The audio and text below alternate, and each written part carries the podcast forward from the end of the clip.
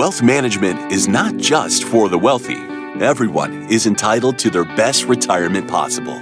Welcome to the Retirement Engineer with Jim Kruzan, your path to a bigger, bolder retirement. Brought to you by Caden Wealth Management, a firm that specializes in serving the mobility technology industry.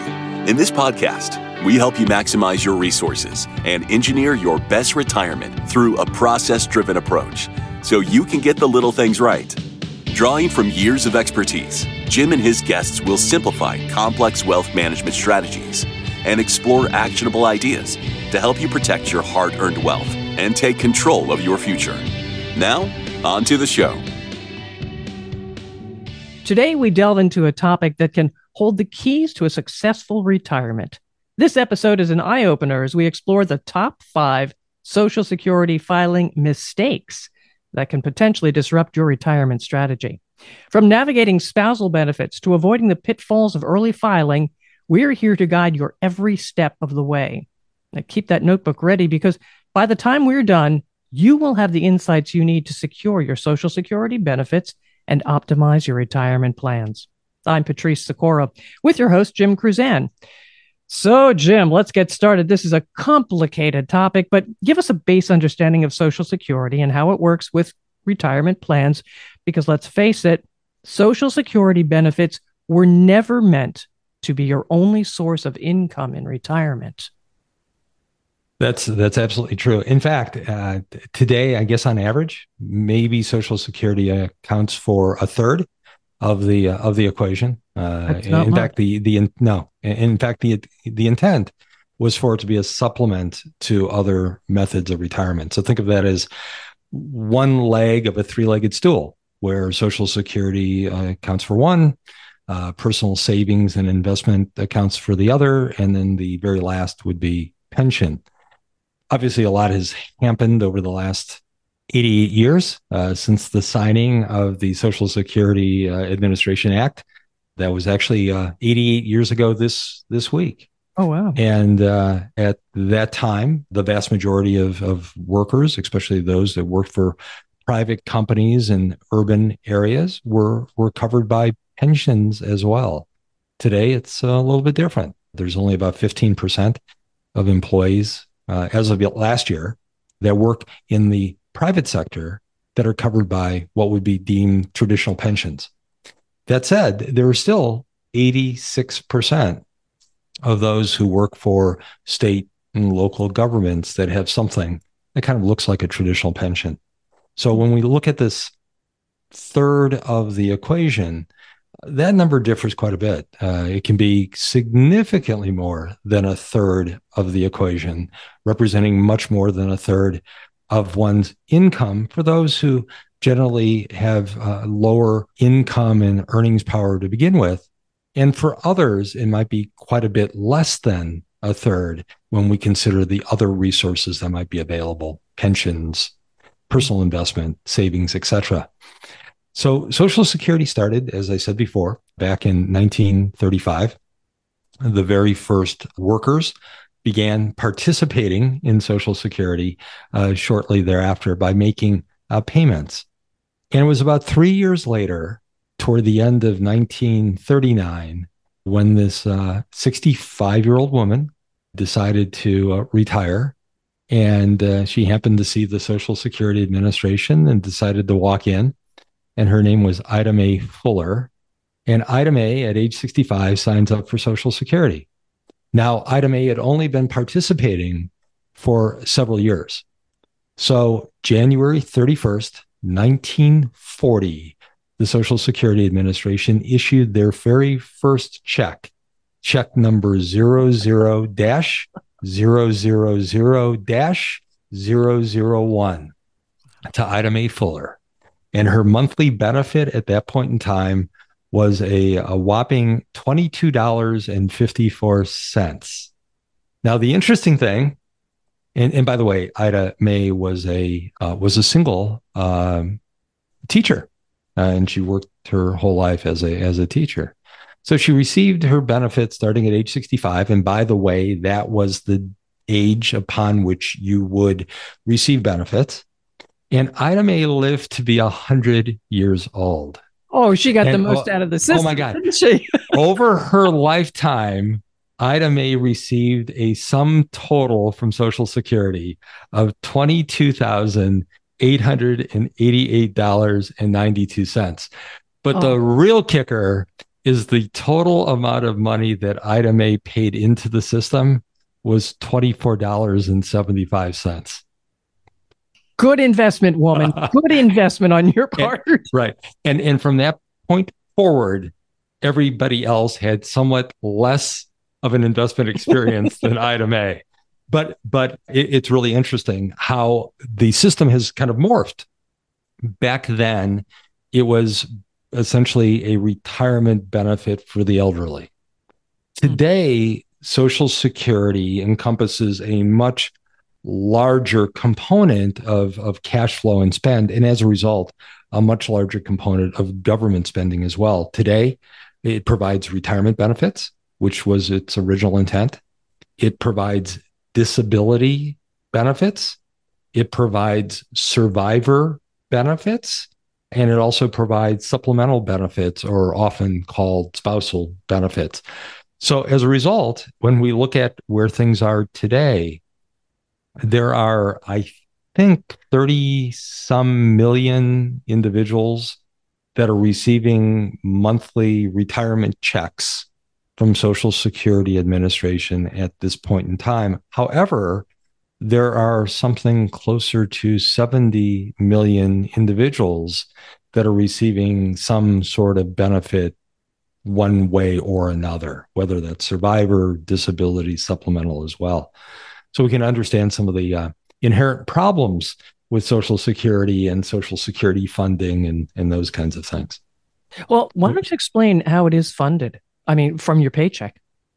Right. So Social Security should be considered a participatory retirement plan where both the employee as well as the employer participate. And they participate by paying a premium which is removed as a tax uh, of of uh, a total of well, it's six point two percent of earned wages, which uh, comes out of your your paycheck. It's part of your payroll tax, and that is also supplemented by an employer tax, which is to the same degree. So the total amount of tax is twelve thousand, or I'm sorry, is 12.4%, 6.2% for both parts.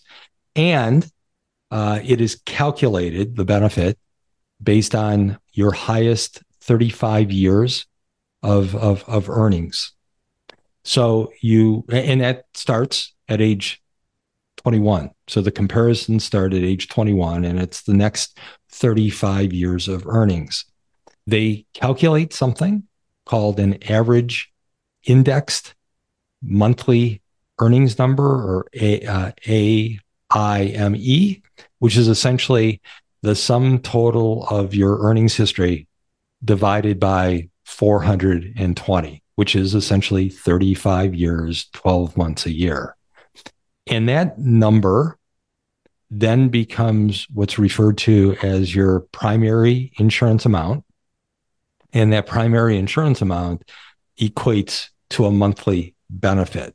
So the bigger your average indexed monthly income is, essentially, the bigger the benefit becomes. 35 years is the the period of time that they look at and they look at as I said the highest 35 years. If your work career is something less than 35 years, then for every year you're missing, it's populated by a zero. So if you haven't worked a full 35 years, the benefit is somewhat compromised. If your earnings period relative to the maximum amount of earnings they consider as a calculation for the average indexed monthly income, if that is also compromised, then effectively the benefit is compromised as well. The idea is if we're getting closer to retirement and if we have the ability to delay retirement and and the next several years of employment might be able to replace some of the lower years and in, in effect skew up the 35 year average, uh, which also then skews up the uh, the benefit. So that's that's essentially how that works. Today, one pays into Social Security up to a certain earning level. That level is uh, changes every year. It's indexed, and uh, currently it's uh, hundred and sixty thousand two hundred dollars. So, should one make one hundred and sixty thousand two hundred and one dollar or more, they stop paying into Social Security. Right. So that's that's how the um, how the system is actually calculated.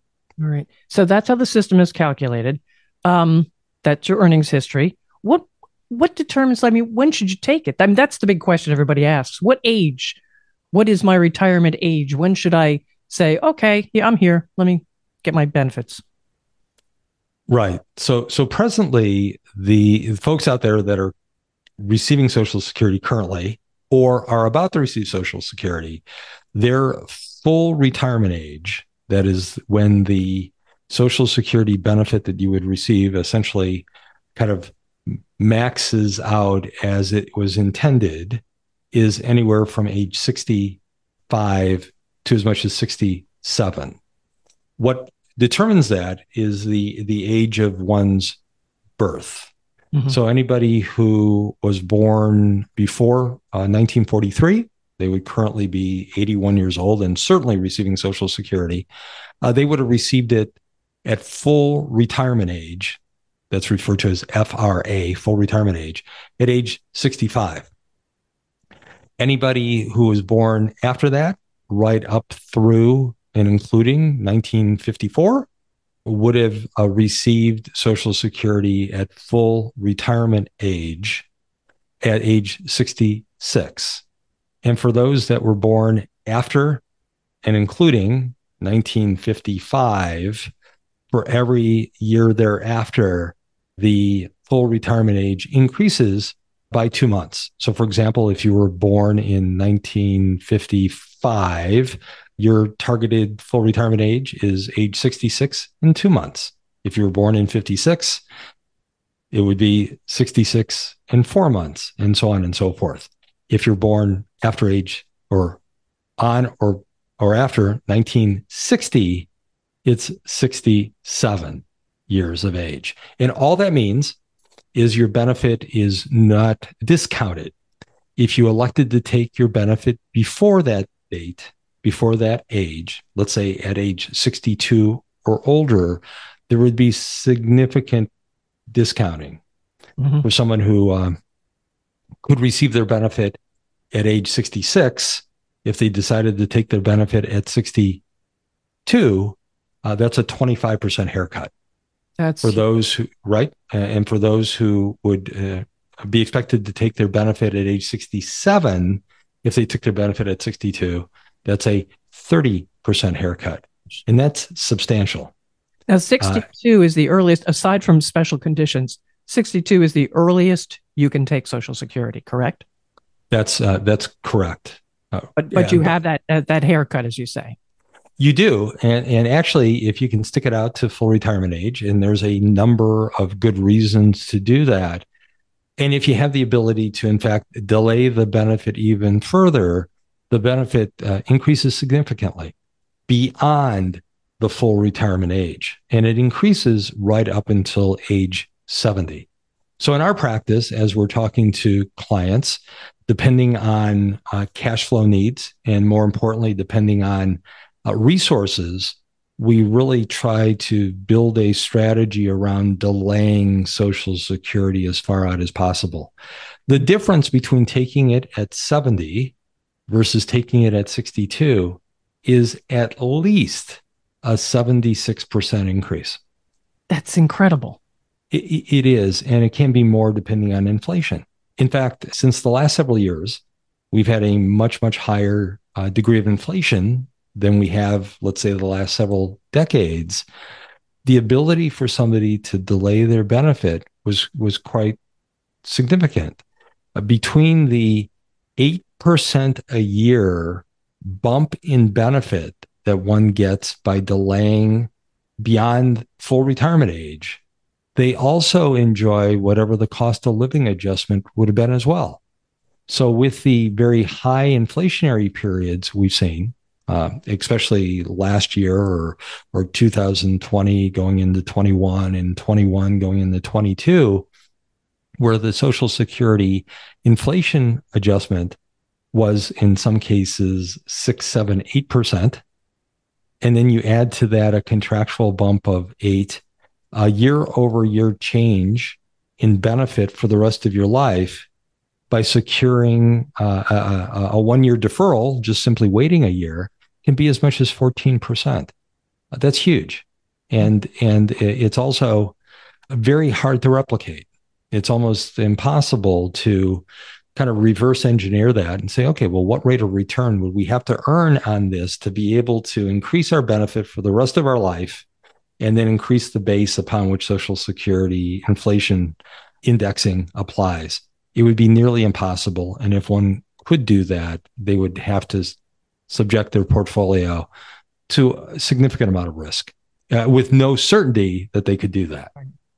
In your opinion, is there any situation where it is appropriate to file before full retirement age, say at 62, 63? There, there is. While while we prefer to have our clients delay as, as much as possible. And oh, by the way, with respect to that, 15 years ago, a good 60% of individuals would file at age 62. That number has been reduced. That number has been cut in half. But still, today, on average, uh, only about 6% or so of, of uh, Social Security filers actually wait until age 70. I'm shocked at that. So, so a lot w- uh, are beginning to wait till full retirement age but really those that wait beyond. And the difference in benefit is significant by waiting beyond full retirement age. So, w- what would be the reason one would want to take the benefit early? While it certainly makes more sense to delay, if one were to take the benefit early, it would make sense really as it would relate to two things. One would be if there really are no other resources available, uh, there's nothing else that we can call upon to create cash flow to help bridge the the uh, difference in in years until one were to collect social security. That would certainly be something to consider and we could see where that would make some degree of sense. Uh, in another uh, uh area or category i would have to say health comes into play uh, if there's a significant health concern that uh, where there would be a high probability of shortened mortality then that certainly comes into play because that then skews the break even point uh, in terms of do I take it or defer benefit? And then I suppose the, there would be a third, and that would be in situations where an individual is attempting to delay and they're using resources to kind of plug that cash flow hole. Mm-hmm. But because of market conditions and such, the portfolio is now under duress. We're we're spending on a percentage of the portfolio significantly more than what we should be comfortable with.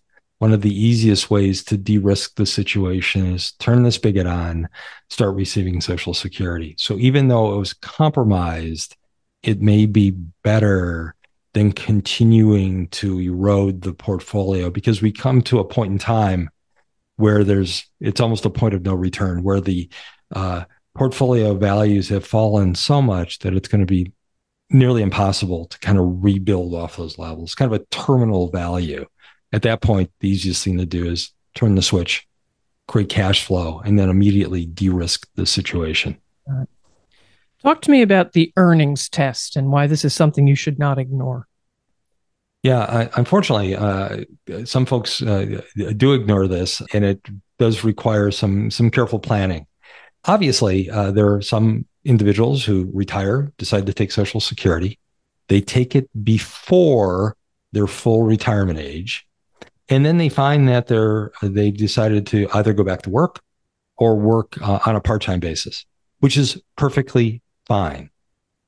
However, the benefit uh, will get compromised And in fact, the benefit will get reduced based on the amount of earnings one has once they've opened their file and are starting to collect Social Security. So it, it's careful to kind of understand exactly what your earning power is, what you're expecting to, to, to do. As, as an example, right now, if one has earnings over, I believe it's $21,240, that's after they're receiving Social Security. Then for every $2 of earnings, they lose a dollar of Social Security benefit. Um, that seems pretty pretty egregious. So, so from a cash flow perspective, it's problematic because you now no longer have as much money coming in as you right. thought. If you are turning uh, full retirement age, the year you turn full retirement age, starting January 1st, for every month before you actually turn full retirement age, they've changed the limit. Uh, and that limit now is $56,000 to uh, $56,520. So you can earn up to that without uh, uh, having your Social Security impacted. But if you earn more than that, then for every $3 in earnings, you lose a dollar of benefit. So let's talk about what, what that actually means. So it, it, it affects the immediacy of cash flow because you're you're working and you're getting a bit less than you would have because it's digging into the social security benefit. But in the in the big scheme of things, it it may not be a problem because those those years where your social security was modified because you are you have now earnings that year of earnings may very well replace a, a year amongst the 35 that are being averaged okay and it may actually skew okay. up the average so then when you stop working the social security benefit is reset to reflect mm-hmm. a, a better 35 year average, a better PIA, uh, et cetera. The other thing to consider is if the idea was you were planning on retiring, you decided to take Social Security, and then an opportunity came up for what would be deemed full employment. You know, you decide to work another year or you decide to consult for a year or so. If you can make that decision within the first year of filing and receiving Social Security, there is uh, there is the opportunity to do a do over. But you and, only can do this once, don't you? You can only do it once, and you can only do it within the first twelve months. Right. And, and, what you do is say, "Oops, I made a horrible mistake. Uh, Social Security here. Let me give you back the benefits I've received." Oh, and and, oh, and, and we'll we'll we'll do this as if over. I've never filed in the first place. Right. It used to be uh, uh, up until just a, several years ago that you could do that indefinitely. So five years in the Social Security, you realize you would have had a much bigger benefit had you just waited, and you could give all that money back. So basically, it was a tax-free loan that the government was giving you for that period of time. You pay it back, and then you reset your benefit. Social Security got wise to that, and now they will only allow it within that first 12 months but but it is a strategy that would certainly make some sense. And at the end of the day it would drive a bigger benefit if we were to just do a do-over and then reset with another year or two of higher earnings which may skew that that 35 year average as well.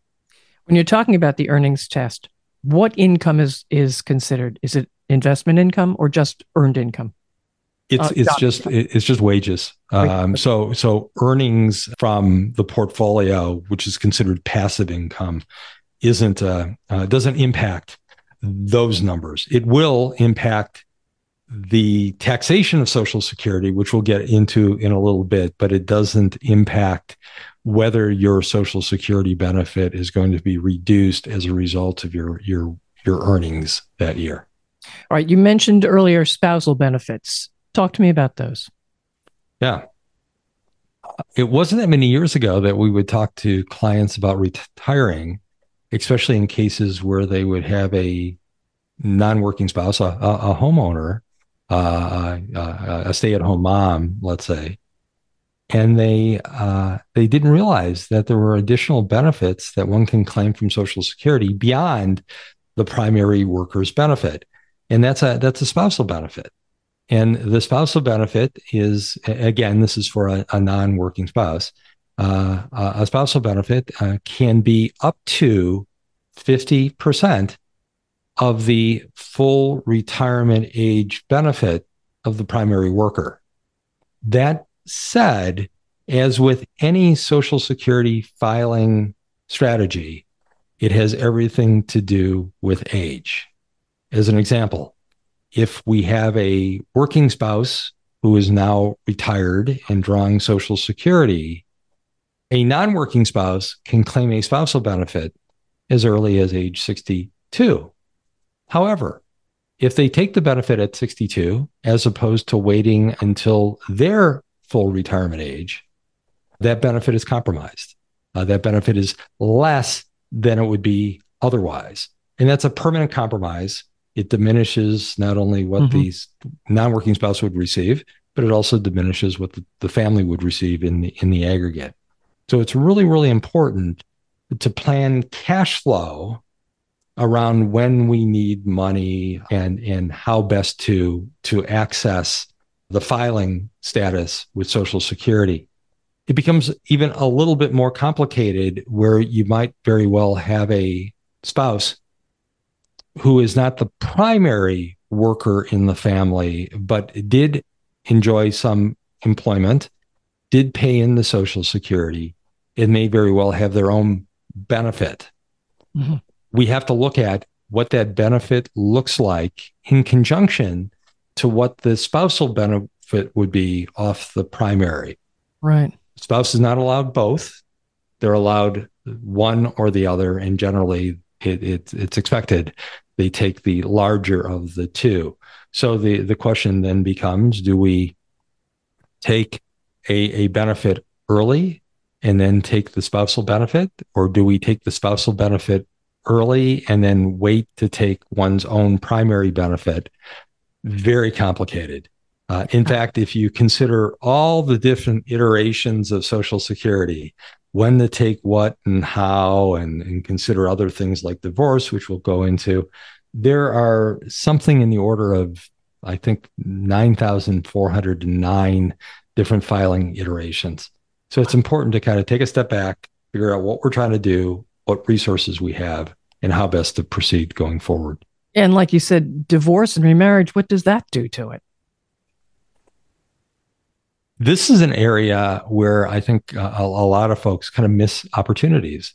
And, and that is to say that if you were married to a primary worker, then divorced that primary worker, you and, and you haven't remarried, you have the ability to claim a spousal benefit off of that primary worker's status in, in spite of the fact that you're no longer married to that primary worker. And it can happen to as many ex spouses as an individual might have.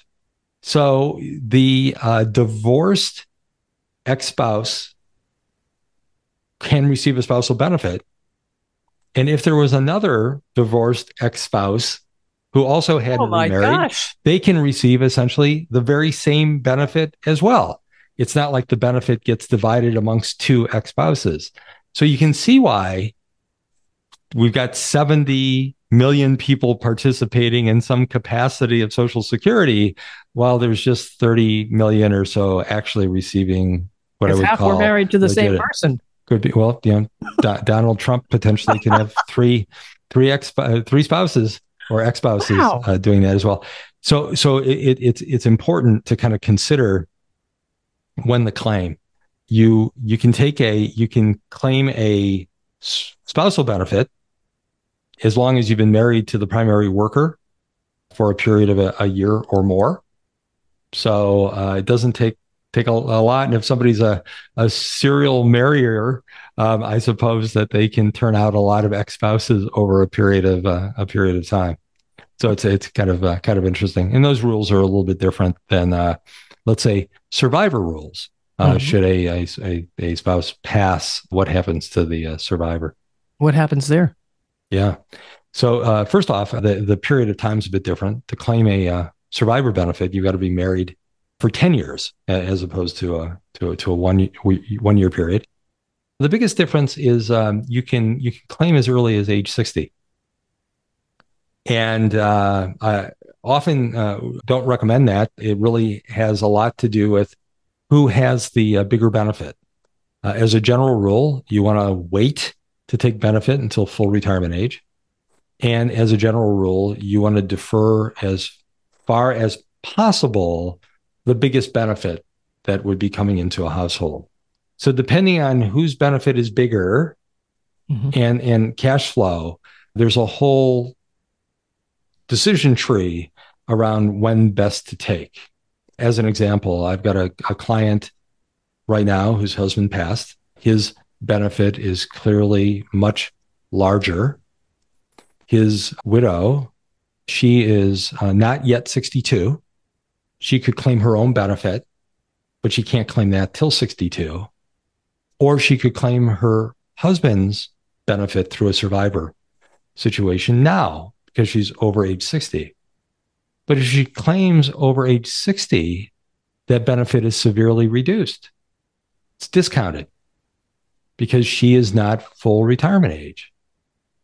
So the best strategy there may very well be to wait until she is 62, have her claim her benefit, which is the smaller of the two.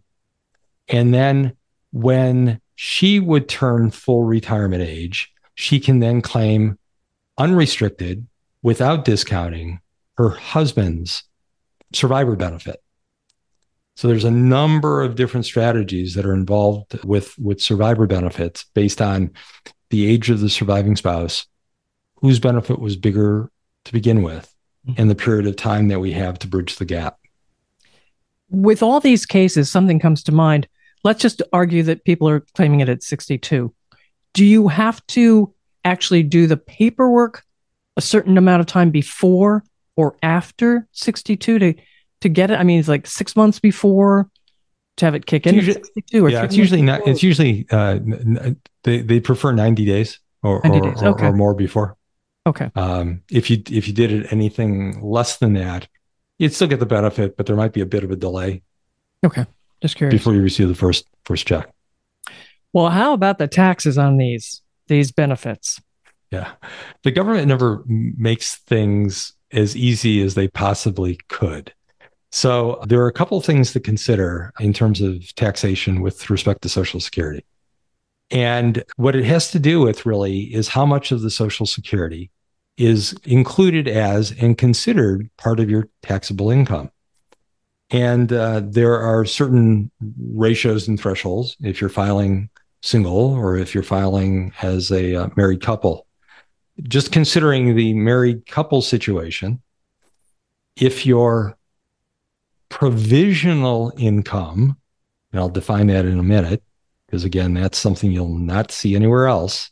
If your provisional income is less than 32,000 a year, then none of your social security is included as taxable income.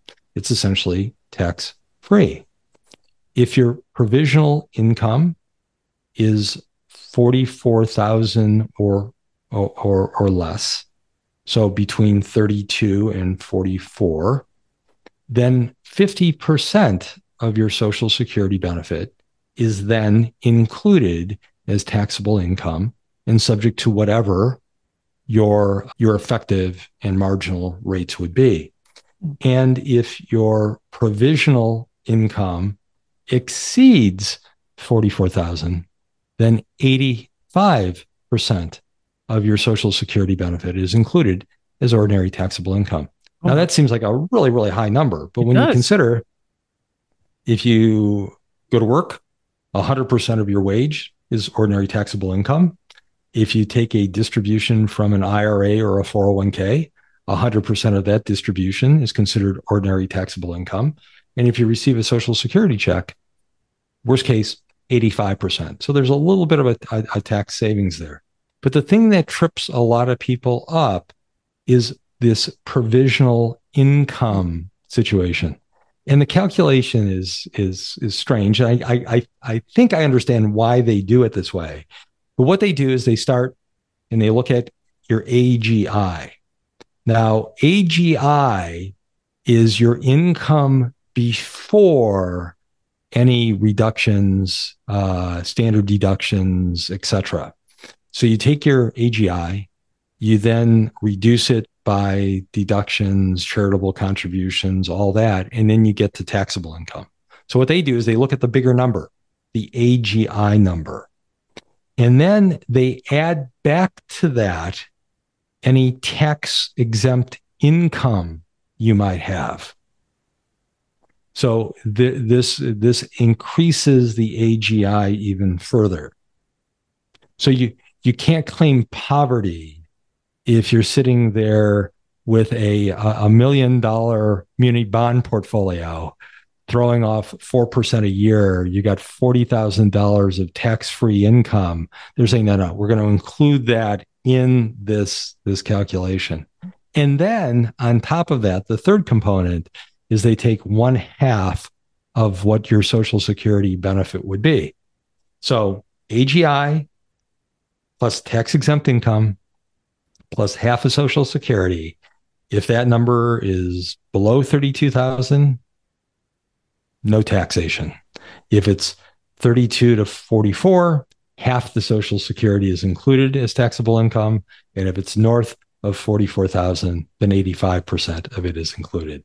So obviously, depending on household and cash flow, we've got to be somewhat cognizant of kind of where we are on this. How does Social Security shake out?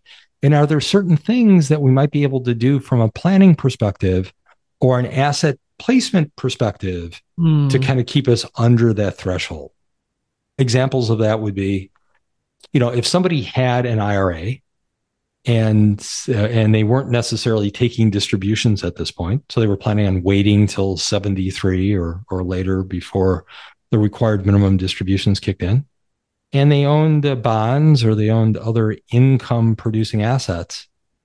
You know it might make sense to own those as it would relate to the portfolio maybe inside the IRA because that would then be all deferred income. It wouldn't show up on your tax return and it wouldn't increase your AGI.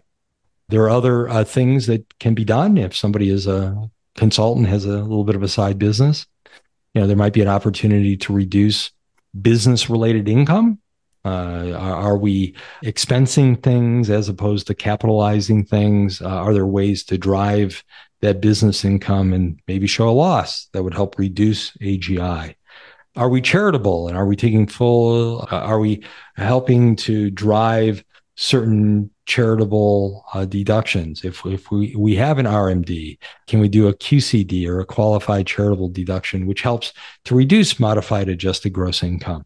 So there are certain things that can be done. And are we also taking and maximizing as much as possible any capital losses? Are we harvesting those? Because those can be used as well right. to offset gains so that that's important as as a, a a function of regulating this provisional income calculation, which then drives drives taxation. Again, it's not as easy as what's the income, here's the tax. Uh, there's a lot more calculating being done. And this just brings us back to you kind of touched on this earlier, but what if you make a mistake? What if you sit down and you say, I don't think I did the right thing. Jim, can you help me? Well, there, there's the ability to do the do over, but it, it's more important if you realize, hey, you know what, I'm probably not being as effective or as efficient as I could be. There's a lot of things that could be done, both in terms of uh, orchestrating and allocating resources, uh, if if we haven't started taking social security but you, you, had an idea of when you might like to take it to kind of walk through that and better educate and better understand what the consequences are of taking something early. You know the the one thing we didn't touch on is primary worker waiting till full retirement age. If if one of the the, the most important things for that primary worker is to protect as much as they possibly can their their spouse should something happen to them financially. It's really important for that primary worker to wait until at least their full retirement age. Because if they open their file and claim their social security benefit early and they pass their spouse will then roll up onto uh, their benefit, but that benefit is now compromised. That benefit is less than it would be otherwise. So, kind of sorting a lot of those things out is, is really important. I think the other thing that a financial advisor uh, can really help with is there is some some really slick software out there that will allow us to input our our social security records of our clients, both the primary worker as well as the spouse. And as I mentioned, there are 9,400 and some iterations of filing. And the, the the software will allow us to run those and see what makes the most sense in terms of maximizing benefit relative to the resources that our clients have. And I think that's a big difference between running by and discussing strategy with an advisor who's got a 30,000 foot view of all the resources and how they all interplay versus just simply going to the Social Security Administration, because often their bias is what do we need to do to start the payment as soon as possible, which doesn't consider other resources time frames or or interest. And I think at that point, the uh, the deliverable, the experience, probably is significantly better. We've had many cases where clients were were turning full retirement age, and they were planning on going into the Social Security Administration and discussing things, and they came out uh, sold on the idea that they should start their benefit now because they're at full retirement age. Whereas our recommendation would have been let's use resources, delay the benefit till age 70. And uh, they didn't believe that you could do that because of what they thought they heard from Social Security. Right. And uh, and then finally, when they kind of follow our advice, and then finally, when they get to 70, they can't believe how much more money they have coming in the door by simply delaying those benefits. So you get a little bit different view, a much more strategic view, having those discussions with a financial advisor than you would simply at the Social Security Administration. Have you ever had a client that got the wrong information from Social Security? We we we have uh, more so when they're calling on the helpline than face to face, and and more so before the rules changed there was a, uh, a major change in Social Security rules. EGADS, I want to say maybe seven years ago now. And there were some other filing opportunities that were available prior to that, where the spouse, as an example, the the the primary worker could file and then defer taking their benefit and then once their file was open the the the spouse the non-working spouse could enjoy a spousal benefit all the while, the primary worker would delay their benefit and take it later. Well, we understood those rules and we understood the strategy. But when they would go to Social Security, Social Security just didn't understand that. Like, well, if you're if you're filing, then you're you're taking your benefit. No, no, no. We we don't want to take our benefit. Right. Well, you can't do that. Well, yes, in fact, you can do that. Today, it's it's much less confusing because there's no longer that strategy available. But those clients who did that under our guidance, which which was different than the original recommendation from Social Security, uh, certainly are much happier as a result of that. Uh, I would think so. yeah, I mean, if if a couple does things correctly, you, you can easily see 70, 80, as much as a hundred thousand a year from Social Security benefits uh, depending on how much your primary insurance amount would have been in the first place. Yeah, it's it's amazing. Well, Jim, as we wrap up, that is so much information. That is a great amount of wonderful information. It is really a a labyrinth out there, though, in Social Security. I, I think you really do, you would benefit by having someone help you through the process. I would agree.